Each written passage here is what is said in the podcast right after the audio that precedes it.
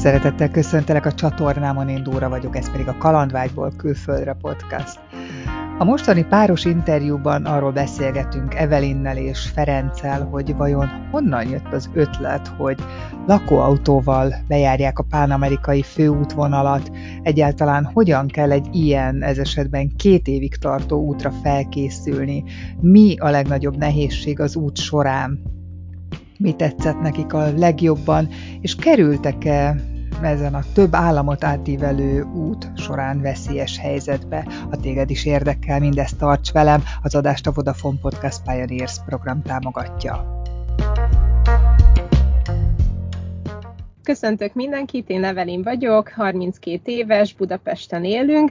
2014-ben ismerkedtem meg a párommal Ferivel, akivel együtt utazunk. Amikor megismerkedtünk, akkor Feri épp hazaért egy mongol jótékonysági ralliról, és csak az utazásról tudott beszélni. Így neki köszönhetően csöppentem bele ebbe a világba, és 2018-ban tettük meg az első utunkat a saját autónkkal, mármint ilyen hosszabb utat, előtte is utaztunk már tetősátorral, és hát ezt a nagy utat, a pánamerikai utat pedig tavaly kezdtük 2022 áprilisában, és azóta is úton vagyunk.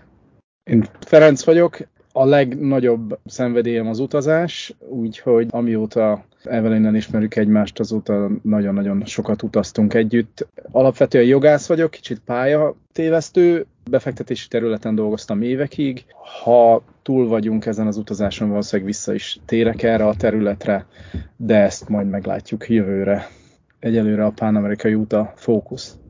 De ezek szerint akkor te Evelyn előtt is utaztál, ahogy említette Evelyn, te már 2014-ben csináltál ilyen nagyobb, hosszabb utakat. Igen, sőt, még korábban is utaztam, tehát korábban hátizsákos utazásokat csináltam, illetve talán így Európán belül rövidebb autós utakat, és akkor 2014-ben volt az első ilyen nagyobb autós kaland, amikor saját autóval, két barátommal Mongóliáig próbáltunk menni. Hosszú történet, de nem jutottunk el odáig, de az az az út, amikor így kicsit jobban kinyílt ez a lehetőség abból a szempontból, hogy nem tudtam, hogy ilyet lehet egyáltalán, és akkor azon az úton tapasztaltam meg, hogy az ember be tud ülni egy autóba, és el tud vele menni a világ végéig. Nem muszáj repülőre jutni, és sokkal többet lát az ember miért hiúsult meg, az mondtad, hogy nem értetek célba végül? Annak az a történet, hogy egyrészt ebay vettük az autót Skóciában, és ezért is zsákba macs volt már eleve az egész, és hát olyan is lett a történet, mert a hazaúton már, tehát a vásárlás napján lerobbant az autó, utána nagyon sok gond volt vele, és ott közben pedig Tajikisztánban az afgán határ mellett robbantunk le végleg, akkor ott eladtuk helyben egy helyi embernek az autót, és akkor eljutottunk Mongóliába, csak nem azzal az autóval. Érdekesebb, meg emlékezetesebb lett az út. Mielőtt az utazásotokról beszélünk egy kicsit arról, hogy hogy éltetek ti, mielőtt így megfogant bennetek, hogy elindultok egy ilyen hosszabb, akár évekig tartó útra, te mondtad, Feri, hogy jogász vagy, de hogyan éltetek itthon, miten megismerkedtetek, és mielőtt el, elindultatok? Tehát 2014-ben ismerkedtünk meg, és akkor Feri már akkor mondta nekem, hogy egyszer, majd kilépünk a munkahelyünkről, és utazni fogunk egy évig. Számomra ez ilyen teljesen távoli dolognak tűnt. Nem tudtam elképzelni az életemet egy évig utazva, egy autóban ülve, én folyamatosan elfoglalt vagyok, szeretek sportolni, úgy voltam vele, hogy számomra ez így lehet, hogy nehézkes lesz. Egyébként én marketinges vagyok, online marketinggel foglalkozom, azon belül pedig kereső optimalizálással, de akkor kis és középvállalkozásoknak dolgoztam Magyarországon, és akkor elhatároztuk 2017-ben, hogy 2018-ban utazni fogunk. Megvettük a tetősátrat, az autónkra egyébként egy 2006-os Land Cruiserünk van, 4x4-es négykerék meghajtású, vettünk egy tetősátrat, és 2017-ben csináltunk egy próbautat, elmentünk Skandináviába. Egy, egy nyugat-európai körútat csináltunk, de az csak egy kéthetes túra volt. Ugye a szabadság miatt annyit tudtam kivenni, és nagyon tetszett egyébként, akkor kempingeztem először életemben, és nagyon megtetszett ez a fajta életmód. Akkor elhatároztuk, hogy oké, okay, akkor most biztos, hogy kilépünk a munkahelyünkről év végén, és 2018-ban utazni fogunk. Ugye így is osztottuk be az anyagiakat, tehát hogy erre gyűjtöttünk az előző években beneveztünk a Bamako Rally-ra, ami 2018. januárjában kezdődött. Ez egy 16 napos túra volt. Elmentünk Gambiáig, Budapestről autóval, és Gambiából visszafele is autóval jöttünk, de akkor már lassabb tempóban, tehát azt mondom, hogy az egy kb. két hónapos túra volt, majdnem két Így hónapos összesen, igen. túra, igen, összesen. Utána egy hónapot otthon voltunk, utána felvettük a hátizsákot, és akkor ilyen hátizsákos túrára elmentünk Dél-Kelet-Ázsiába, utána egy hónapra megint hazamentünk, felkészítettük jobban az autót, tehát már Bamako Rally előtt is úgy fel volt készítve az autó, tehát volt hátul szekrény az autóban, például hűtő, stb. mindenféle felszerelés, ami kellett a kempingezéshez, ezt még felturboztuk. Abban az egy hónapban, míg otthon voltunk, és utána belevágtunk a hat hónapos ázsiai túránkba, amikor is elvezettünk Szingapúrig. Utána pedig már terve volt, hogy megcsináljuk ezt a pán-amerikai túrát is egy másik autóval, mert a tetősátor kényelmes, viszont rövid távon, nem hosszú távon, tehát folyamatosan mindent az autó körül kellett csinálnunk, és hogyha ugye nem jók az időjárási viszonyok, akkor nem annyira kényelmes hosszú távon egy tetősátorban élni. Úgyhogy tudtuk, hogy egyszer megcsináljuk ezt a pánamerikai túrát, de meg kellett hozzá találnunk az autót, illetve újra dolgozni, ugye, hogy gyűjtsünk pénzt erre a következő túrára. Úgyhogy mikor hazamentünk a szingapúri túráról, akkor lettem freelancer, tehát én tudtam, hogy nem akarok visszamenni irodába dolgozni, és szabadabb életet szeretnék élni, és akkor elkezdtem ügyfeleket keresgélni, szerencsére hamar beindult ez a, ez a freelancer életmód, és azóta is így dolgozom, és most az út alatt is egyébként dolgozom, tehát nem annyi ügyfélnek nyilván, amennyinek az út előtt, mert nincs időm, tehát hogy utaznunk is kell közben, de útközben azért dolgozom egy-két ügyfélnek, akiket megtartottam. A Bamako rallira a nevezésnek milyen feltételei vannak, meg hogyan néz ki egy ilyen 16 napig tartott ralli, azt jól értettem? Igen. Igen, 16 nap, hát feltétele nem nagyon van azon kívül, hogy egyrészt hamar betelik a, a, a meglévő helyek száma. Elég sokba kerül ahhoz képest, amit kap az ember érte. Ezen kívül nincs feltétele szerintem, hogyha az ember időben jelentkezik és befizeti a nevezési díjat.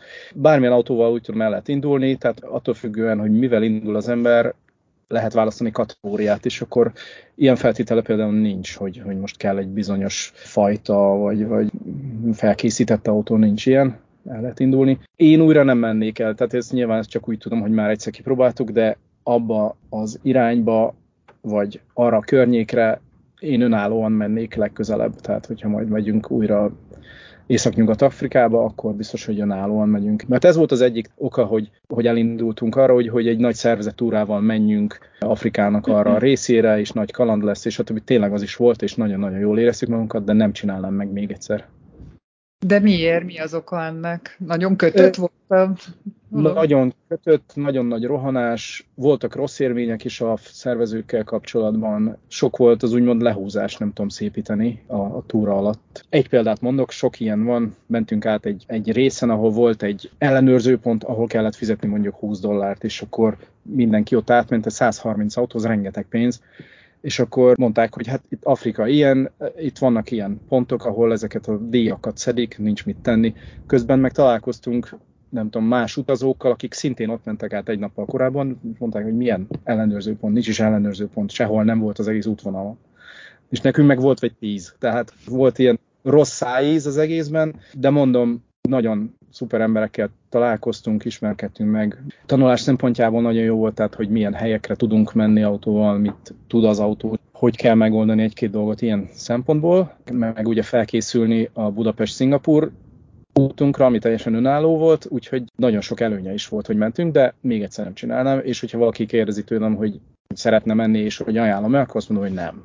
Feri, te hogyan éltél, mielőtt neki indultatok ennek a több hónapos útnak? Nagyon sokáig éltem külföldön, főleg Londonban éltem, de Olaszország, Görögország, Hollandia egy, egy kevés időt eltöltöttem, ott is ilyen fél éveket, és Angliában már összesen azt hiszem 8 évet éltem, mielőtt hazaköltöztem és találkoztunk Evelinnel.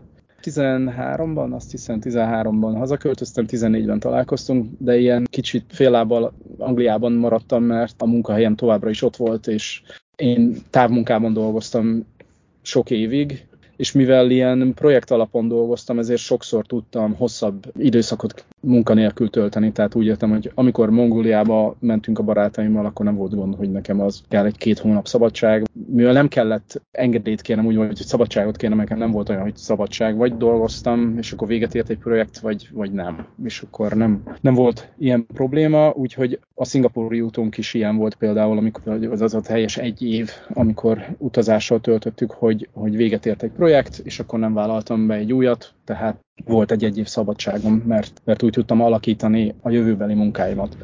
Amint említettem, befektetési cégeknek dolgoztam jogi területen, és a munkám segített abban, hogy ezt az utazásos életformát támogatni tudjam időben is és pénzügyileg is.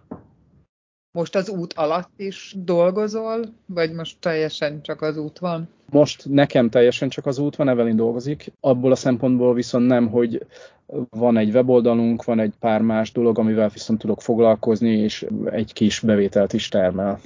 Úgyhogy például a weboldalunk angol nyelven van, és mivel online marketingnek egy részére fókuszál, ezért tud egy kis bevételt termelni illetve vannak támogatóink is most már. Igen, mivel elég sok utat csináltunk eddig, és elég sok, főleg amerikai és, és nyugat-európai oldalakon sok publicitást kaptunk, vagy, vagy sok ez relatív, annyira nem sok, de, de nekünk sok. Ezért van néhány támogatónk, akik termékekkel, nagyon kevés a, a konkrét pénzügyi támogató, de, de olyan is van, és ezek segítik az utat, még ha nem is tudják fenntartani, tehát azt továbbra is saját magunk finanszírozzuk az utat. Van sok dolog, ami, ami viszont segített abban, hogy mondjuk például sok mindent nem kellett megvásárolnunk, mert kaptunk termékeket, amiket tudunk útközben használni. Hogy készül fel az ember egy útra, ami ami több hónapig tart, és limitált a férőhely. Hát gondolom minden cuccotok ott van az autóban, és viszitek magatokról pontról pontra. Mik azok a legszükségesebb dolgok, amit visztek ilyenkor magatokkal? Meg egyáltalán milyen, milyen autó, tehát tudtok benne főzni? Igen, tehát ez egy átalakított furgon, nagyon kicsi, 5 méter az egész. Ennek sok előnye is van de van benne minden, tehát nekünk van konyhánk, ágyunk, asztalunk, minden bent. Fürdőszobánk is van, ami ideiglenes, tehát például a, a zuhany és egy, egy zuhanytálca, aminek a tehát függöny megy fel, és van zuhanyzónk, akkor, akkor felállítjuk, ugyanígy van a WC-nk is, tehát kicsi helyen meg kellett oldani sok minden, és sikerült. Talán erre az útra már sokkal tapasztaltabban készültünk fel, mert a korábbi útjaink miatt tudtuk, hogy mire van szükségünk, mire nincs. Még ha ez egy kicsit azért más is, mert most van egy zárt tér, ahol, ahol most is ülünk, ahol, ahol tudunk élni, hogyha rossz az idő, hogyha olyan környéken vagyunk, míg a korábbi felszerelésünk az teljesen más volt, ugye egy, egy sátor volt az autó tetején, az autóban mindenünk meg volt ugyanúgy, viszont ha valamit kellett csinálnunk, a főzéstől kezdve bármi, az minden az autó körül volt, tehát az időjárás az nagyon befolyásolt mindent. És sokkal kényelmesebb, sokkal rugalmasabb, sokkal önállóbb az egész. Viszont, hogy mivel az autónak sok mindene megvan eleve, ezért olyanokra nem kellett gondolnunk már, hogy még ha van is pluszban, tehát hogy asztalszék, meg stb., amit egy korábbi autónál kellett vinnünk, meg bepakolunk, most is van, hogy legyen több opciónk, de hogy erre nem volt teljesen szükség, mert mindenünk megvan belül, és akkor már csak a, a személyes tárgyakon kellett gondolkodni, tehát a, a ruha, a, vagy akár túrafelszerelések, vagy egy laptop, tehát hogy, hogy a, a szokásos dolgok, amiket az ember otthon is használ. Kempingbe szoktatok megállni éjszaka? 90%-ában az eseteknek nem. Ország meg helyfüggő, van, ahol nem lehet, van, ahol ezt szigorúan veszik, van, ahol nem. Talán itt Dél-Amerikában volt, hogy sokszor mentünk kempingbe, például most Argentinában vagyunk, itt nagyon nagy kultúrája van a kempingezésnek, ezért sok jó kiépített kemping van szép helyeken. Itt többször előfordul, hogy, hogy kempingbe megyünk, de az út során szerintem egy olyan 90% volt kemping. Most ebben benne van olyan is, hogy, hogy az utcán megállunk egy városban, vagy egy kis falukban, és akkor ott alszunk, kívülről szinte nem is látszik, hogy mi lakóautó vagyunk, úgyhogy áll egy furgon az útszélén, tehát semmi különös. De például Kanada vagy Észak-Amerika bármelyik része ott nem voltunk kempingben, szinte egyáltalán. Kanadában egyszer muszáj volt, mert nemzeti parkokban nem ja, lehet, nemzeti. vagy ott szigorúbban veszik a, a vadkempingezést, és akkor nem megengedett sok helyen, ott muszáj volt igen kempingbe menni. Meg, meg az is hozzájárul az egészhez, hogy 4x4-es az autónk, tehát oda megyünk szinte ahova akarunk, ezért a legtöbb hely, ahova megyünk, ott nincs is kemping, tehát egy nagyon távoli, nem tudom, kanyonban, vagy hegytetőn, vagy bent a vadonban. A tervezés az mennyi időt vett igénybe? Ennél az útnál már kevesebbet, így, hogy volt tapasztalatunk, így tudtuk, hogy mire lesz szükségünk az út során.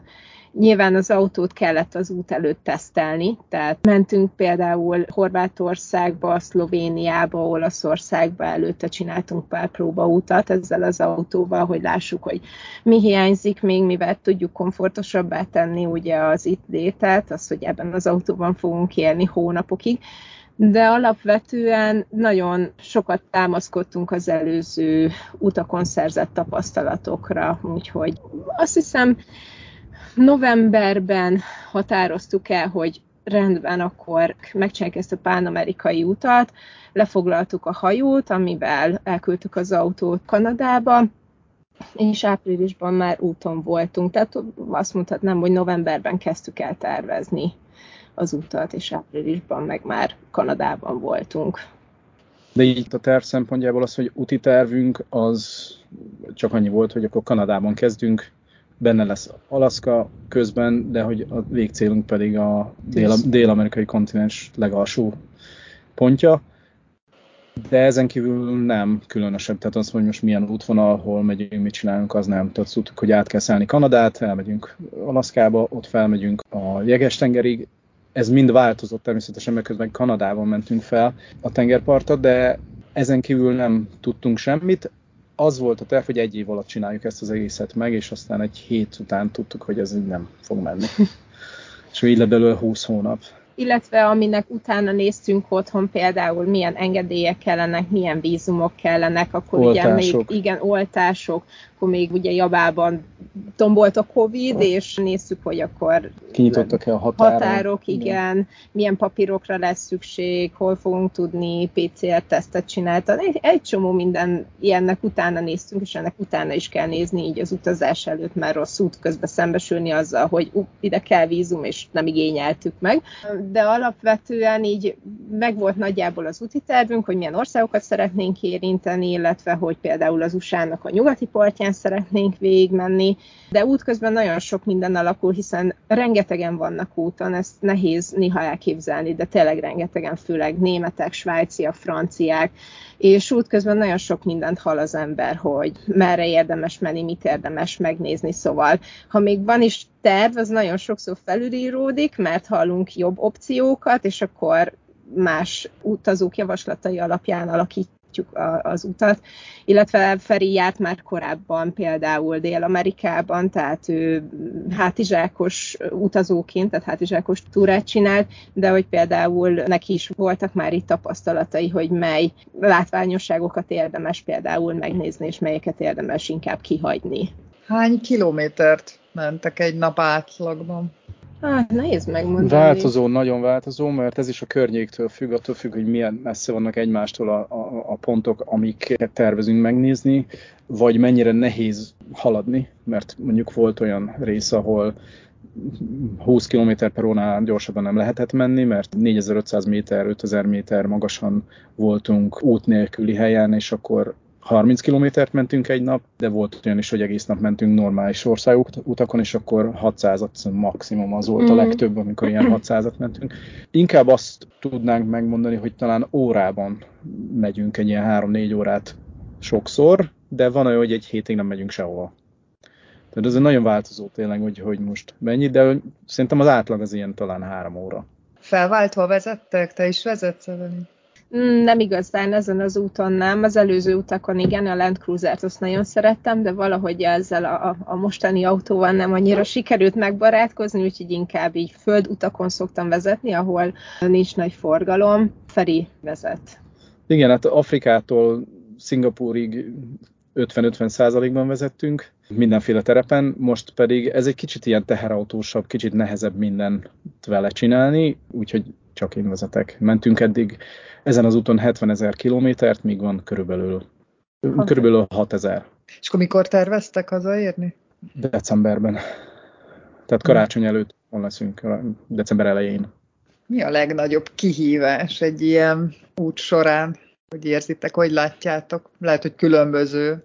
Nagyon kihívás. Hát biztos, hogy a hely, mármint a pici helyen élés, illetve hát az, hogy a, a család és a barátoktól messze vagyunk ennyi ideig. Tehát nem is volt, tehát egy év volt betervezve, ami nagyon hosszú, és ennek ellenére e, majdnem kétszer annyi lesz a, a teljes. Valószínűleg ez a legnagyobb kihívás, igen. szerintem. Szerintem is, igen. Igen, tehát nyilván nagyon hiányzik a család, a barátok, az otthoni megszokott élet nekem sokszor hiányzik egyébként.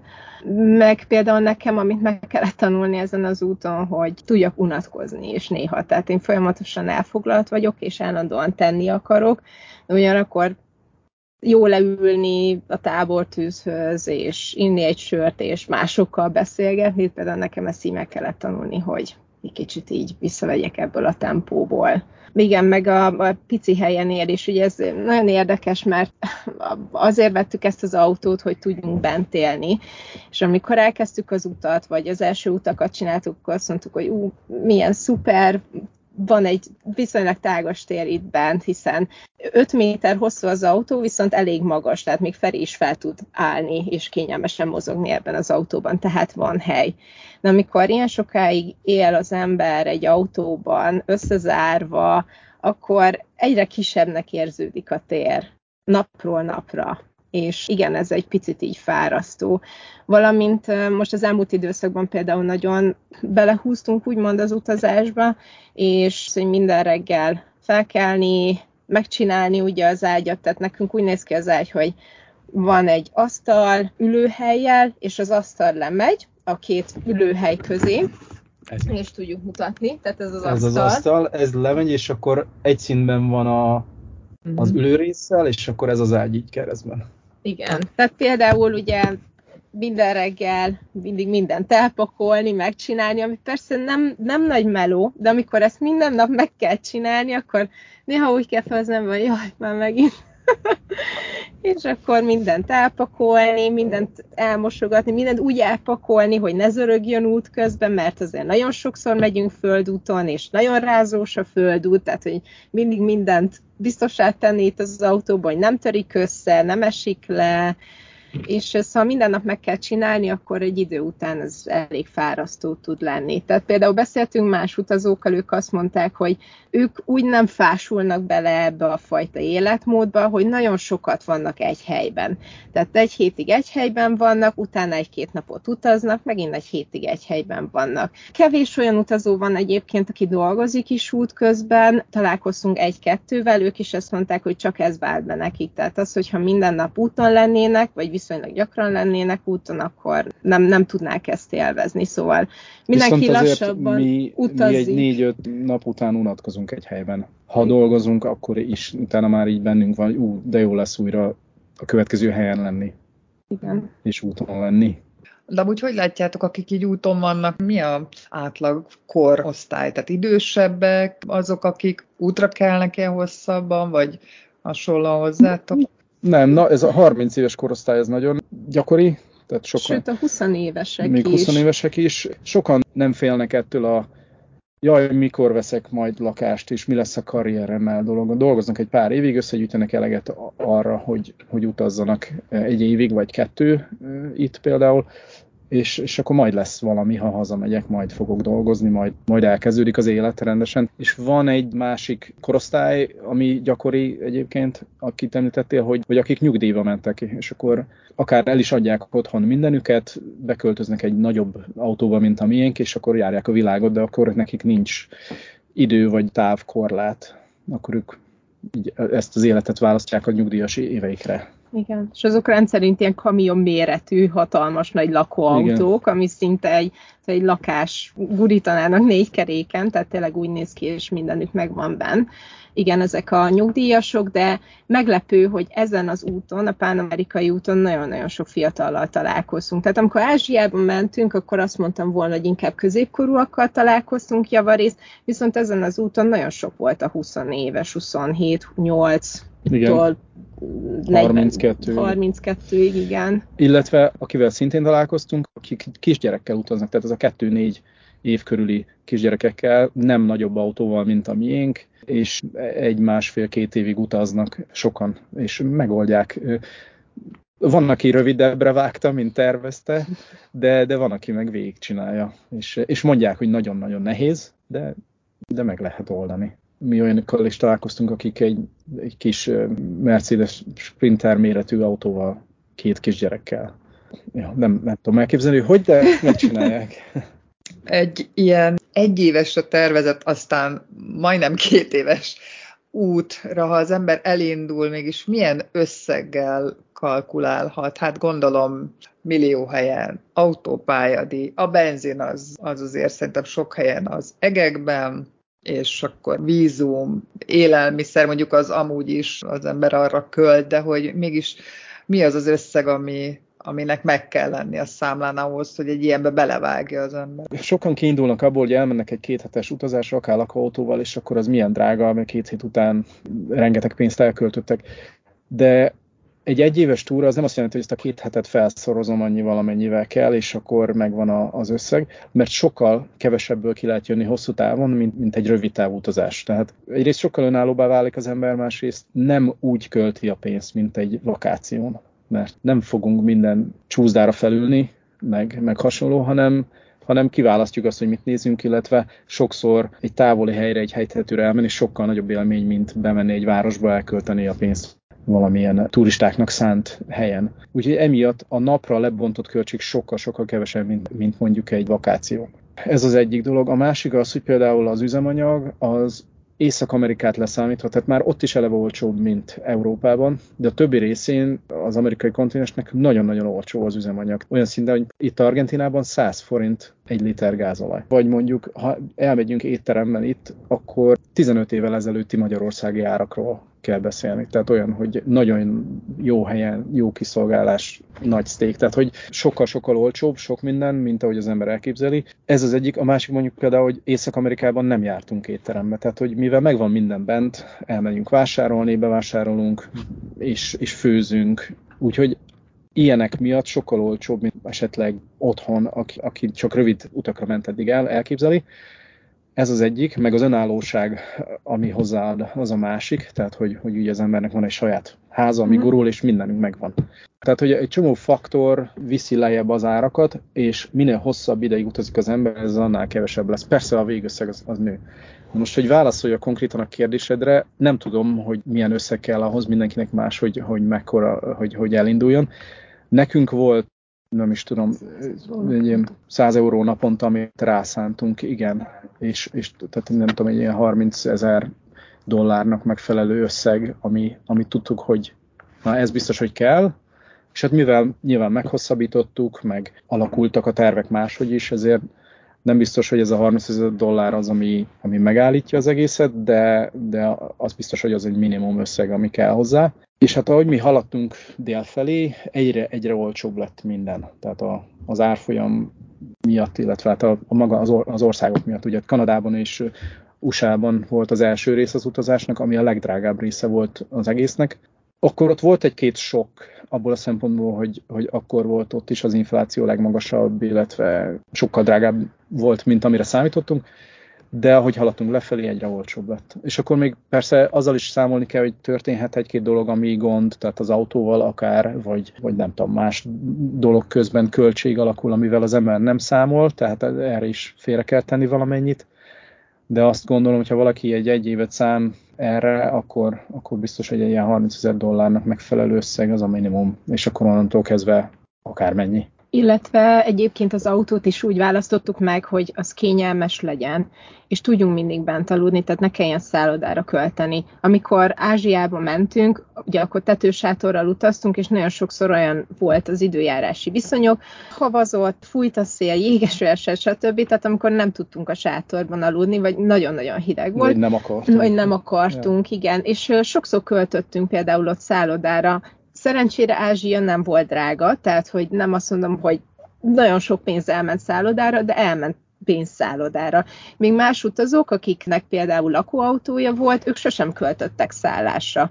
És például ezt a szempontot is figyelembe vettük, hogy úgy fogunk választani autót a következő útra, hogy szállásra egyáltalán ne kelljen költeni, és szerintem egy napot voltunk összesen eddig szállodában, Panamában, amikor hajóztatnunk kellett az autót Kolumbiába, és akkor muszáj volt szállodába menni, hiszen az autó már a hajón volt. De ezen kívül soha nem költöttünk például szállásra, ami itt jó, mert az amerikai kontinensen, lehet, hogy itt most például Argentinában nem, de egyébként drágább, mint bárhol máshol. Például Kanadában vagy, vagy USA-ban elmentünk a Walmartba egy héten egyszer, bevásároltunk, ezen kívül csak az üzemanyagra kellett költeni, tehát semmi másra. Las Vegas belvárosában voltunk egy hétig, egy parkolóban, tök ingyen, úgyhogy nagyon sokszor segít az, hogy milyen az ember berendezése, vagy, vagy, vagy az egész setup, hogy, hogy mennyire kényelmes, és akkor nem kell sok mindenre költeni, amit az ember előre azt gondolva, hogy jaj, ez is milyen drága lesz, meg, meg egy csomó minden milyen drága, meg a kempingek milyen drágák, stb., de a legtöbb helyen nem kellett kemping. Igen.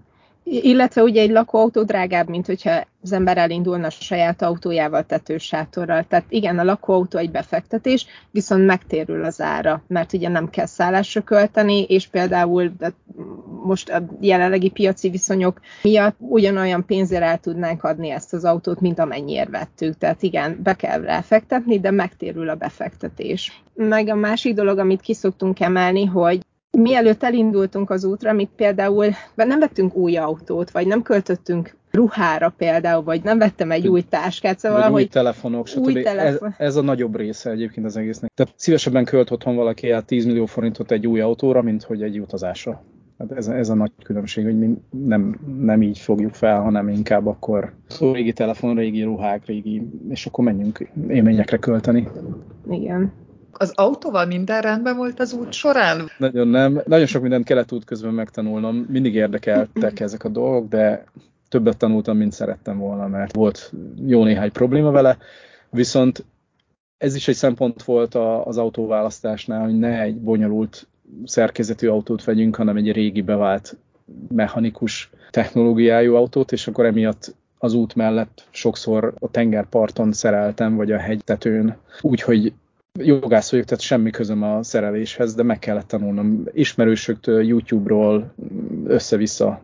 Olyan dolgokat csináltam meg, mert muszáj volt, amiket otthon nem csinálnék meg. Mert otthon kényelmesebb elvinni szerelőhöz, vagy az jutna egyből eszembe, hogy jó, akkor ezt meg kell csináltatni, elviszem a szerelőhöz. De sokszor itt nem volt erre opció. Voltatok komolyabb veszélyhelyzetben? Volt olyan, amikor úgy, úgy éreztétek, hogy, hogy ez necces volt? Sajnos voltunk, és azért nem beszélünk sokat erről, mert a családnak nem mondtuk még el, de, de tehát az állatoktól nem kell félni, volt medvespring, meg ilyesmi, tehát az, arra fel lehet készülni, meg, meg lehet figyelni, meg stb. De volt egy, egy nagyon komoly rablási szituációnk, amikor éjszaka megtámadtak minket hárman fegyveres rablók, és abból Evelyn kihúzott minket Ecuadorban a legelső este, amikor volt egy, volt egy camping, ahol voltunk egy hétig talán, és akkor utána, na, menjünk fel, fedezzük fel Ecuadort, és akkor elmentünk egy hegyoldalra, egy nemzeti park mellett egyedül kempingezni, ahol már korábban ismerősök is voltak, meg, meg sokan. Van egy ilyen applikáció, amivel lehet látni, hogy hol, le, hol lehet kempingezni, hol lehet nem, camping, vad camping, vagy, vagy egy város szélén, vagy, vagy stb. Tehát van egy ilyen applikáció, ahol lehet látni, és lehet tájékozódni, hogy na, melyik környéken hol lehet aludni egyet, vagy tábortüzet rakni. És egy ilyen helyen voltunk, tök egyedül egy vadkemping hely, egy, egy, egy, egy völgyre ránéző kis plac, és éjszaka ugye hát este nyolckor, de már sötét volt órákkal korábban, hárman így a bokorból maszkot viselve előrontottak, amikor én kimentem az autóból, és engem így sakban tartottak, egy, egy talán sötét volt, vasrúd volt nála, maszkot viseltek, és akkor a másik kettő meg az egyiknél macsete volt. Próbáltak bejönni az autóba, csak nem tudták, hogy, hogy Evelyn van bent. Látták, hogy van bent valaki, csak nem tudták, hogy Evelyn, aki lefújta őket gásprével, hiszem ilyen közelről, tehát így lefújta őket. Akkor én oda ráncigáltam a harmadikat valahogy az autóhoz, akit szintén lefújt Evelyn, és akkor elmenekültünk. Fú, de bátor vagy. Láttad, hát, hogy mit történik kint? Nagy sok volt, igen. Az volt a szerencsé, hogy például nem hallgattam éppen valamit, hanem hogy hallottam, hogy Feri mondja valakinek, hogy no, no, no, por favor. Kihez beszél, kinéztem az ablakon, és akkor láttam, hogy ilyen védekező állásban van, maga előtt ugye a kezei, és akkor valaki neki ront egy vasrúddal. Először azt hittem, hogy nála is macsete van, és azt láttam, hogy Ferit így elkapja a melkasánál, ugye egy pulcsi volt rajta, és azt a pulcsit ráncigálja. Hát először azt hittem, hogy egy őrült, utána leesett, tehát hogy egy másodperc alatt több szenárió lejátszódott a fejembe, hogy egy őrültel van dolgunk, a következő pedig az, hogy oké, okay, akkor ő ki akar minket rabolni, a következő pedig az, hogy nincs egyedül, mert ebben az applikációban, amit Feri említett, nagyon sok ilyen esetet olvastam, hogy általában hárman jönnek. Be lehet jelölni ilyen helyeket, hogy na itt történt egy lopás, itt feltörték az autónkat, tehát hogy így lehet tájékozódni, ez is benne van az applikációban. Igen, és akkor általában mindig az volt a történet, hogy három maszkos férfi jön, hogyha mondjuk egy párról van szó, az egyik elkapja a férfit, a másik elkapja a nőt, a harmadik addig kirabolja az autót, tehát röviden ennyi. És akkor ez így lejátszott a fejemből, hogy tehát... Ú, ezt olvastuk hogy, három igen, napja, valahol, igen, valahol máshol. Igen, tehát hogy akkor ők most többen vannak, az egyik megkapta Ferit, most jövök én.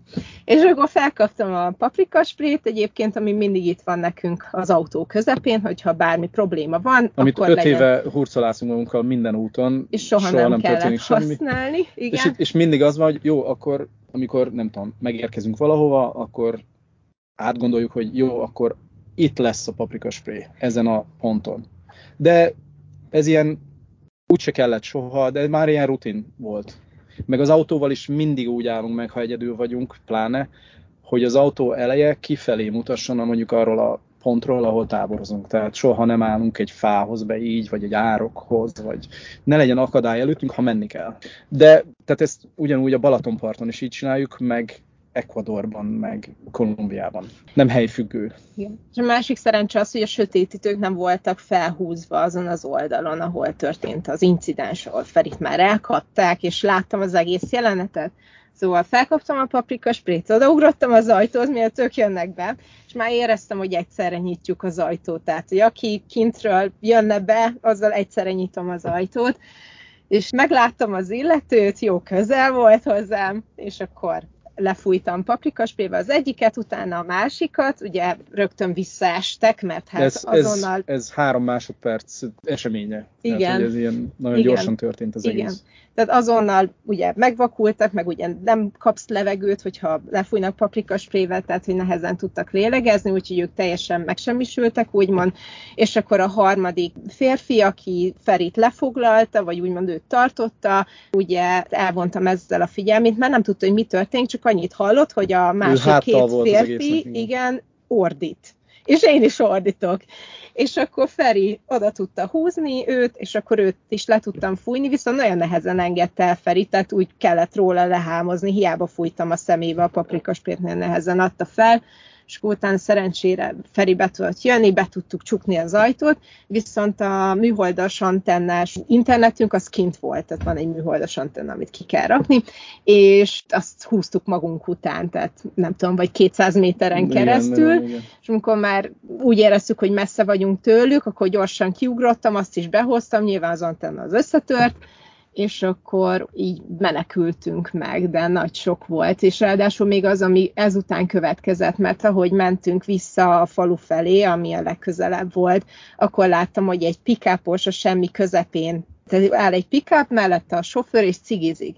És meglátott minket, és így és így teljesen így látszott a sok az arcán, hogy meglepődött, hogy itt lát minket, eldobta a cigarettát, bepattant az autóba, és elkezdett minket követni. Tehát akkor esett le nekünk, hogy ő volt a sofőr, tehát ő rakta ki őket, hiszen távol voltunk legalább 6-10 kilométerre, nem tudom, a következő falutól, tehát nekik kellett fuvar, hogy oda tudjanak jönni ezek a fegyveres, maszkos rablók.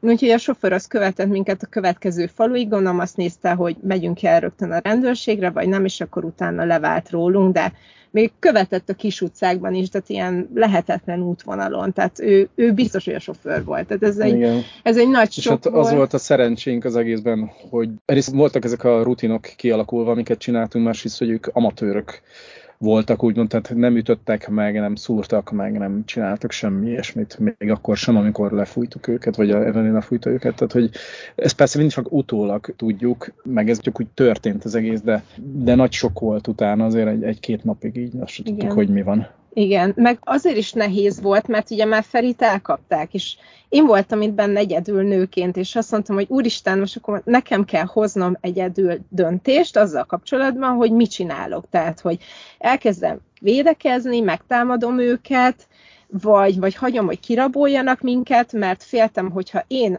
megtámadom őket, tehát hogy védekezem, vagy tehát lefújom őket paprikasprével, akkor esetleg Ferit leszúrják, vagy, vagy engem bántanak, vagy mindkettőnket bántanak.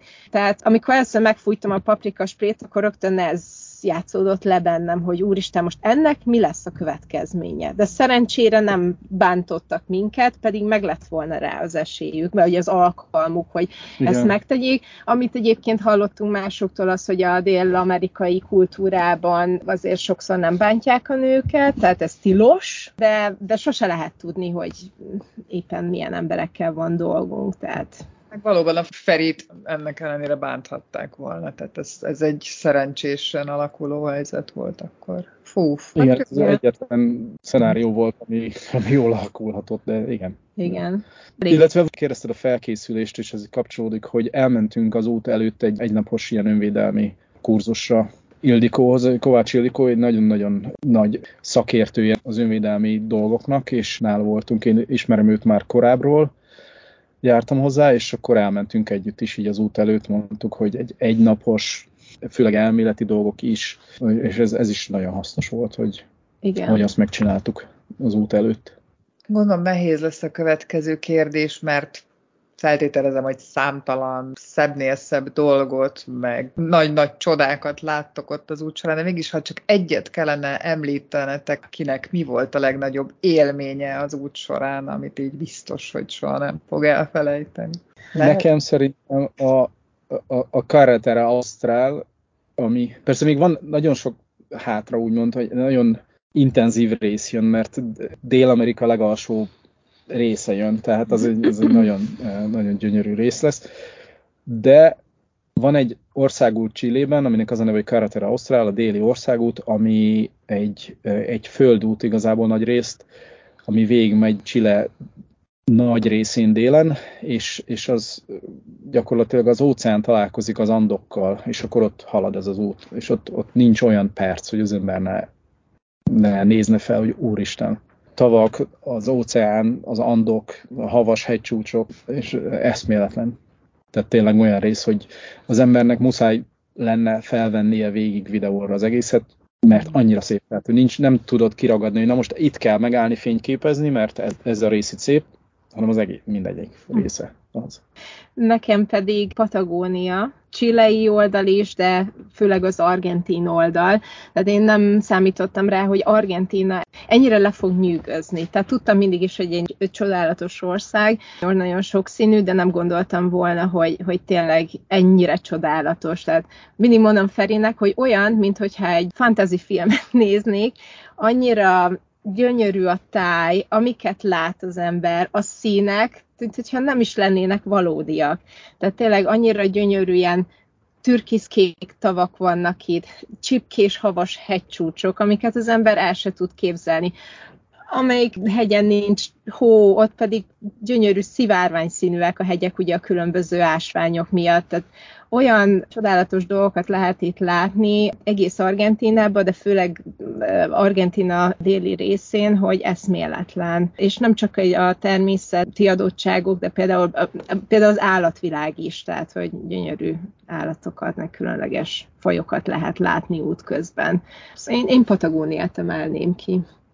Igen. Szerencsére a végére jött el az a rész, hogy, hogy még jobb, még szebb, mert végig nyilván nagyon-nagyon szép helyeken mentünk, de jó, hogy így a végére van egy ilyen újabb, nem is tudom, egy ilyen, egy ilyen nagyon-nagyon szép rész a végén, mert akkor az embernek így megmarad az energiája, hogy na, akkor végig élvezem az utat, és nagyon-nagyon szuper az egész. Igen, tényleg ilyen mesebeli minden. Például tegnap, amikor jöttünk, most Elcsalténban vagyunk, Argentinában, és ilyen gyönyörű csipkés hegyek vannak, és mentünk egy türkisz kék tó mellett, megálltam kint, vagy Ferit filmezzem, ahogy ugye elmegy autóval ezen a csodálatos útvonalon. És amíg kiszálltam, úgy kell képzelni a tájat, hogy csipkés hegyek a háttérben, egy gyönyörű türkiszkék tó az előtérben, és a tó előtt ilyen vadlovak futottak. És annyira csodálatos volt az a látvány, hogy tényleg ez leírhatatlan. Meg. Egy kép és egy videó sem fogja visszaadni azt, amit itt látunk.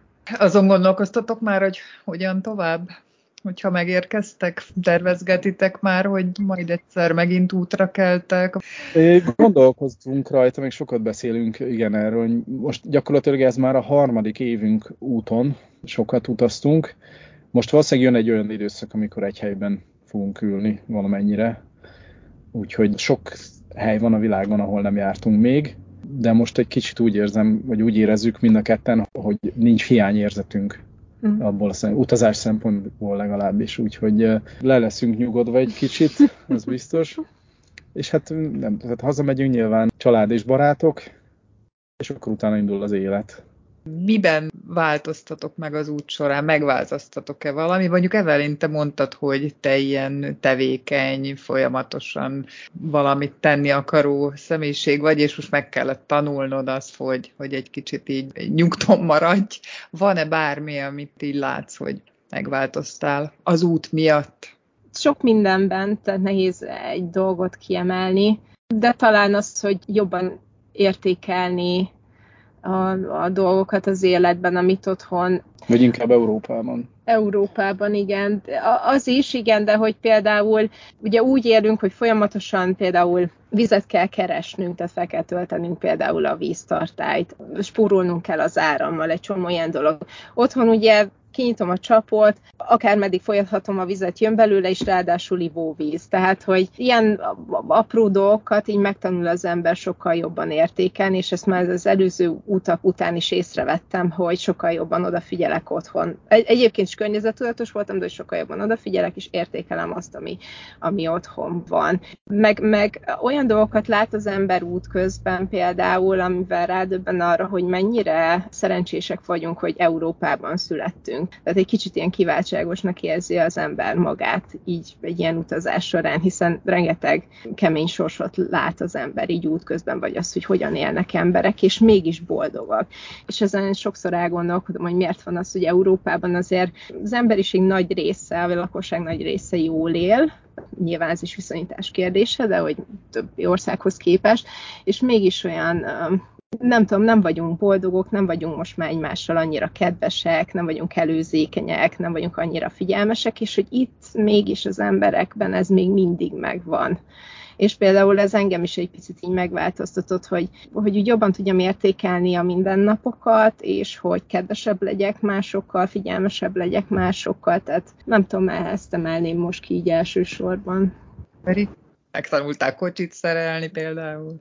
Ja, az biztos, hogy ilyen szempontból sok minden változott. Az, az biztos, hogy ez egy jó, ez jó, hogy említed, mert sok minden olyan dolog lesz, amit megpróbálok én megoldani a helyet, hogy keresek rá segítséget. Illetve ami megváltozott bennem, az az, hogy én azt hittem, hogy én örökre így szeretnék élni, hogy, hogy egy autóban nomád módon, vagy ez volt az ilyen elképzelésem, hogy én ezt szeretném örökre csinálni, de rájöttem, hogy értékelem azt, hogy ha közel vannak a barátok, vagy, vagy a civilizáció, úgymond. Tehát, hogy nagyon-nagyon fogom sajnálni, amikor végen lesz ennek az útnak, tehát nekem nagyon-nagyon fog hiányozni az, hogy egy hegytetőn ébredünk, és nincs az égvilágon senki körülöttünk. Ugyanakkor meg nagyon, nagyon fog tetszeni az, hogy, hogy tudom, hogy kimegyek, ott lesz a sarkon egy, egy étterem, és tudom, hogy mit tudok rendelni, mennyibe fog kerülni, stb. Tehát a kényelem, nem csak ez a része az életnek, de a többi része egy, egy nagyvárosi életnek, vagy az európai életnek inkább az, a kényelem része, az, az, az sokkal jobban fogom értékelni, és nem biztos, hogy el fogok vágyni egy helytetőre minden egyes percben, mint korábban.